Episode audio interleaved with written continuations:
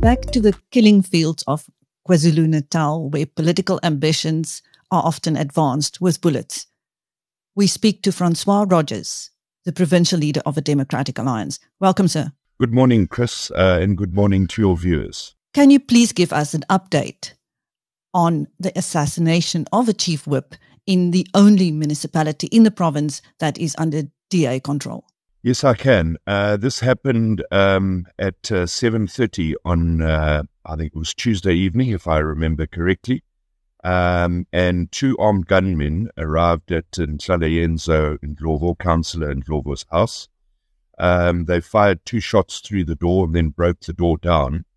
Uh, they then pursued Nhlal'ayenzo into his bedroom, where uh, an additional eight shots were fired, which obviously um, killed him. Uh, so 10 shots in all were fired. The shots were uh, fired at point blank range. This was in front of his five year old daughter, uh, his wife, Pretty, and their little six month old baby, and the nanny.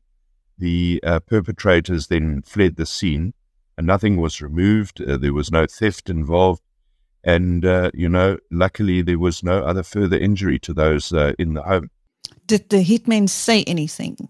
That the family reported back to you? At this stage, I haven't got that information. I'm going up to to Howick today uh, to go and pay my condolences to the family and to uh, obtain some more information. But I'm not aware that there was any communication. What are the indications that this was a political killing and not a personal matter? We we believe it was politically motivated. Um, a few days ago, in Nhlal'ayenzo, excuse me, had raised with the mayor that there were certain threats uh, against him relating to the disconnection of illegal electricity uh, connections uh, in an area on uh, just south of Mpophomeni, um, where there's some large mansions on Ngonyama Trust land.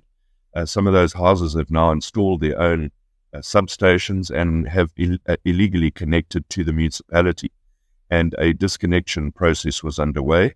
This was reported to the Mpophomeni SAPS uh, police station, uh, but uh, clearly there was no action taken at that stage. And we now sit uh, with the death of a father and a husband and a counsellor. What has the police response been to his killing? Well, as I say, the only positive that I can take out of the police's response, firstly, it took them hours to arrive on the scene. Nobody was answering the telephone at the Mpophomeni police station. Um, the only positivity out of this is that the the special task team dealing with uh, political killings uh, arrived on the scene yesterday, and one would hope that they would be able to expedite uh, the arrest uh, of these of these perpetrators. What were uh, what all were reported to, to the police at the time when he received threats? Well, um, there were some there were some um, senior uh, leaders uh, in in the traditional area uh, who seem to have been implicated. I certainly don't want to divulge any names at this stage. I don't think it would be wise to do so. So the information about the threats against uh, uh, and those people involved uh, had been reported to to the SAPS, And but no action was taken. Well, you see, this is one of the biggest problems we have. If you look back at the Moerane Commission, which was a commission that was instituted some six to eight years ago about ki- uh, political killings in the province, um, none of those uh, recommendations have, have even been addressed. And one of the serious uh, um, resolutions uh, in that Moerane Commission is is about intelligence and SAPS intelligence. You know, nobody wakes up in the morning and decides they're going to kill a, a public figure. Uh, it's a planned, orchestrated, uh, detailed uh, event, and that sort of information is divulged uh, in, in, into the community. It's not an isolated incident. And what's more, we had evidence which we gave to SAPS, and yet they didn't act on it. So that's part of the problem. And this is why we believe, and I've been calling for some time now, for political leaders in the province of KwaZulu Natal to sit around a table, to have a dialogue with an independent chairperson, and look at the recommendations contained in the Moerane Commission and start implementing them. It's our responsibility. We're leaders. But sad to say that of all the political parties I approached in the province, only one responded. The rest uh, haven't even bothered to respond, which I'm afraid is a sad indictment on, on some of the political leaders and some of the parties in our province. Now, when I last spoke to the mayor uh, in that municipality, Christopher Pappas, he confirmed that he too had received threats. How are you going to keep him safe? I know he's taking a break from his premiership campaign now to mourn, but when he returns, surely he'll be in grave danger too. Well, obviously, we have to relook at the security we have around certain of our of our individuals, and we need to beef up that that security. Um, you know, the, the the sad reality is, a security doesn't come at no cost; it comes at a financial cost, and it just purely means that the more we pay uh, on VIP protection and security, the less money there is for for service delivery. So, you know, we find ourselves in a, in a really sad space. We find ourselves uh, probably six to seven months away from an election. And one would hope that the political violence that we've experienced in the past and what we as a party experienced uh, two days ago is not going to start start escalating.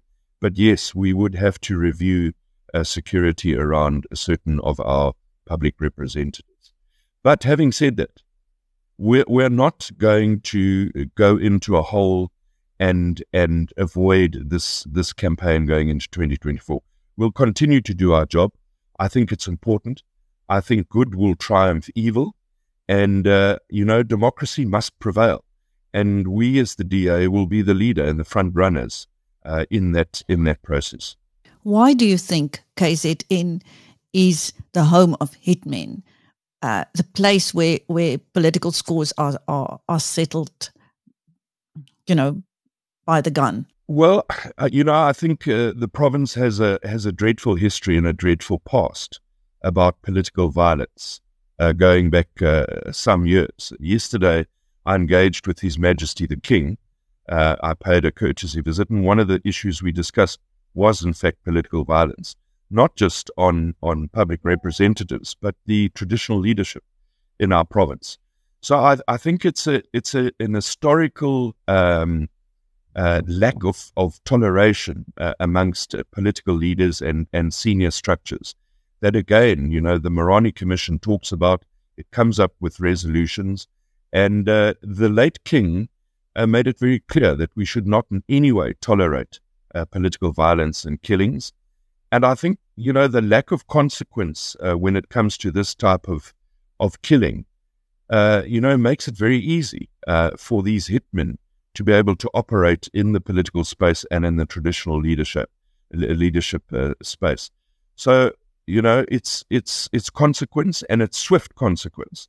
Otherwise, it just becomes a means to an end for people to to make money and to eliminate those who are trying to do their job. Indeed. Thank you very much. That was Francois Rodgers, the provincial leader of a Democratic Alliance, speaking to BizNews. Thank you, sir. Thanks, Chris.